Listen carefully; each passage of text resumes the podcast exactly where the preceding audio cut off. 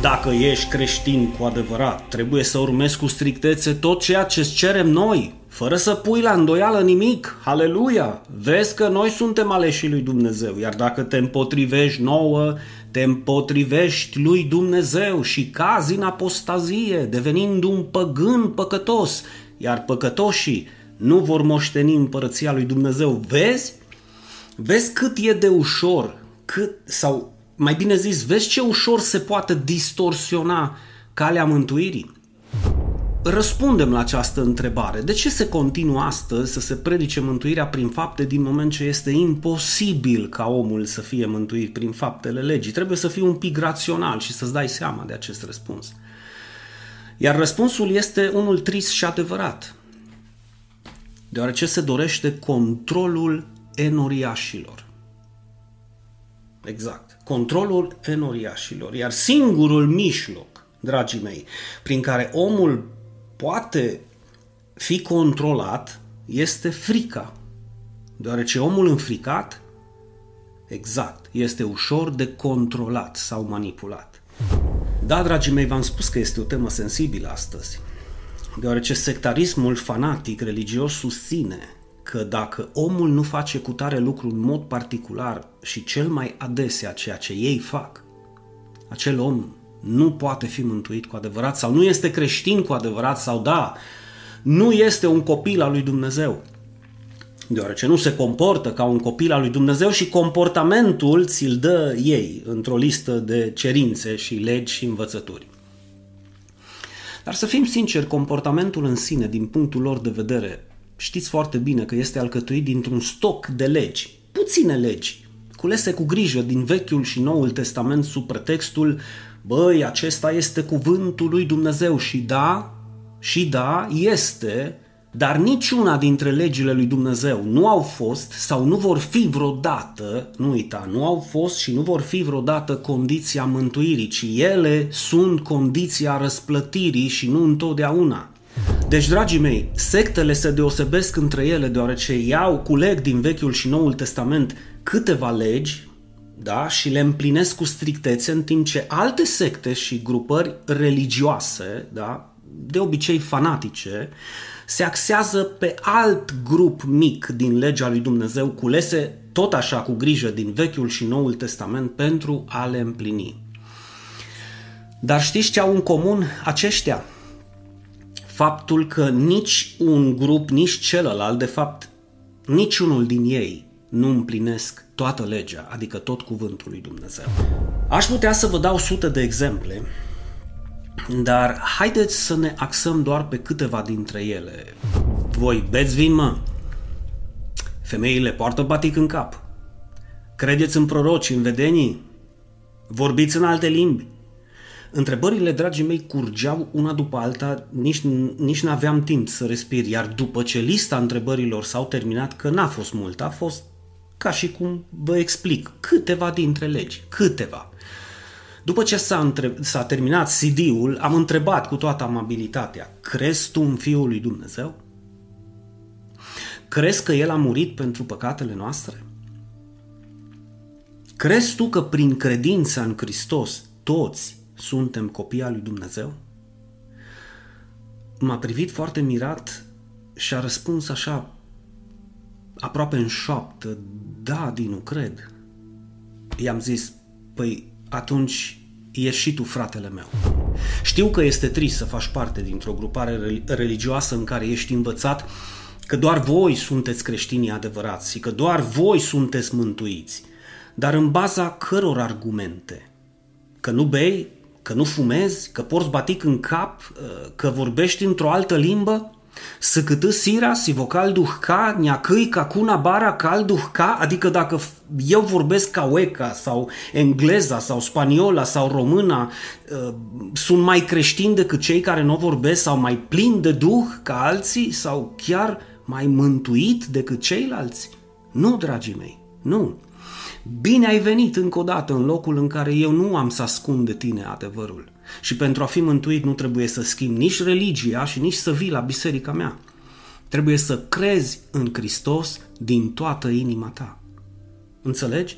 De aceea am creat această pagină și acest canal ca să-ți vestesc adevărul necenzurat al Sfintelor Scripturii. Dar să continuăm lista noastră cu Haideți să dăm un alt exemplu, cu legea zilei de odihnă, ținerea sabatului. Dacă faci parte din sânul acestei organizații, vei fi obligat mai devreme sau mai târziu să renunți la jobul tău în cazul în care compania ta nu-ți dă liber sâmbăta.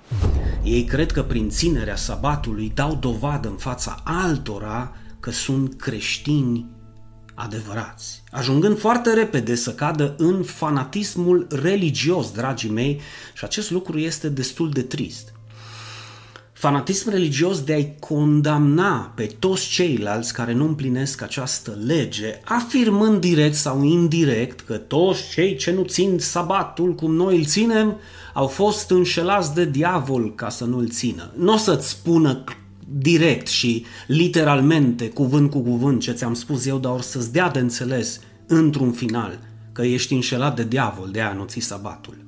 Există o altă grupare de oameni care, în baza unui text scos din context, au ajuns la concluzia că nu sabatul este o încălcare a legii, un păcat de moarte, ci uh, transfuziile de sânge sunt un păcat de moarte. Așa au fost ei învățați, așa au primit, așa cred și așa au dat mai departe și continuă să dea mai departe tuturor. Precum cei care se abțin să lucreze sâmbăta, că este păcat, de a, cu adevărat păcat, aceștia se abțin de la o transfuzie de sânge deoarece ei cred că acesta este un păcat adevărat. Chiar dacă ei nu țin sabatul. Vedeți? Și încep diferența între puținele legi care le țin unii și le ignoră ceilalți. Transfuzia de sânge nu este singura interdicție în această grupare religioasă.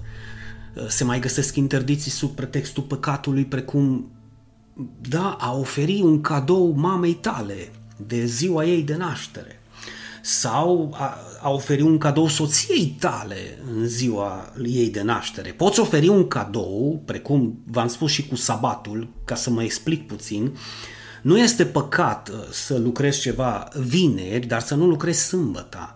Nu este păcat să-i spui, să-i aduci un cadou uh, soției tale, uh, să zic că e născută în 11 aprilie. Nu-i păcat să-i aduci un cadou în 10 sau în 12, dar să nu te pună micuțul să-i aduci un cadou în 11 când s-a născut, că vei cădea în apostazie, vei fi exclus din congregație, vei comite un păcat de moarte în ochii lor, bineînțeles. Asta ca să nu menționez faptul că ei consideră că e păcat să le spui copiilor tăi un la mulți ani.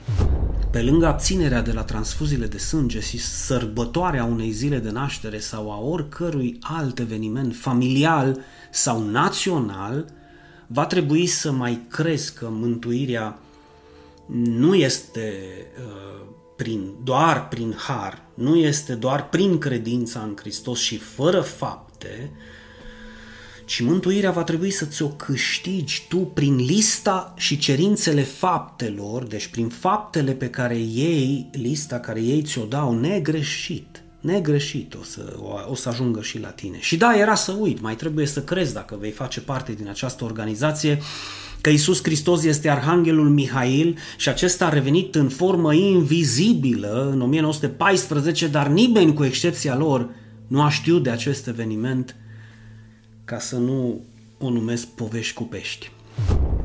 Dar și aceștia, dragii mei, la rândul lor, cu indulgență, chiar dacă se numesc studenții Bibliei, împlinesc 1,5, maxim 2% din toată legea lui Dumnezeu și sunt dispus să fac un test cu cine vreți voi. Ei bine, biserica din Galatia insistau pe legea circumciziei, tăierea împrejur, că omul nu poate fi cu adevărat creștin decât dacă se lasă circumcis, dacă se lasă tăiat împrejur. Dar alții pot insista, precum am văzut, pe batic, alcool, fustă, sabat, profeții neelucidate, învățături omenești, armagedoane și sfârșitul lumii, alții pe transfuzii, sărbători, drapel, numele lui Dumnezeu și apartenența în organizația lor. Nu ești mântuit numai dacă vii la noi, că noi avem mântuirea ca și Arielul pe, pe rafturile de la Kaufland. Dar toate toate au de-a face cu împlinirea legii, adică de fapt toate au de-a face cu împlinirea unei mici părți din legea lui Dumnezeu. Deoarece toți cei ce se bazează pe faptele legii sunt sub blestem, din simplu motiv că sunt datori să împlinească toată legea dacă vor să fie îndreptățiți de Dumnezeu sau să fie găsiți nevinovați în fața lui Dumnezeu. Nu doar o mică parte din lege, deci nu merge doar cu sabatul sau cu transfuziile sau cu zilele de naștere, toată legea trebuie împlinită. Acesta este motivul pentru care Pavel spune în Roman 3:28, noi, noi considerăm că omul este îndreptățit, adică găsit nevinovat, doar prin credință, fără faptele legii. În concluzie, vrea să zică Pavel, voi aveți dreptul să credeți și să considerați orice altceva, dar noi, adică biserica adevărată a lui Hristos, știm, Galaten 2 cu 16, știm că un om nu este îndreptățit prin faptele legii. Nu contează care fapte, niciuna dintre ele nu te va îndreptăți, ci doar prin credința în Hristos Iisus, deoarece nu există nicio lege care să dea viață. Viața este Hristos, nu legea. Să spunem în voce tare, lăudat fie Dumnezeu, care l-a trimis pe Fiul Său Iisus Hristos în această lume, să moară pentru păcatele noastre și să ne răscumpere de sub blestemul legii, făcându-se blestem pentru noi. Făcându-se blestem pentru noi. Din acest motiv, oricine crede în Hristos are viață veșnică, numărul 1, nu mai este judecat, numărul 2, nu mai este condamnat, numărul 3, și nu va mai muri niciodată, iar toți cei ce cred și primesc acest adevăr vor fi eliberați de sub jugul sclaviei religioase, orice jug al sclaviei religioase, oricare ar fi acesta.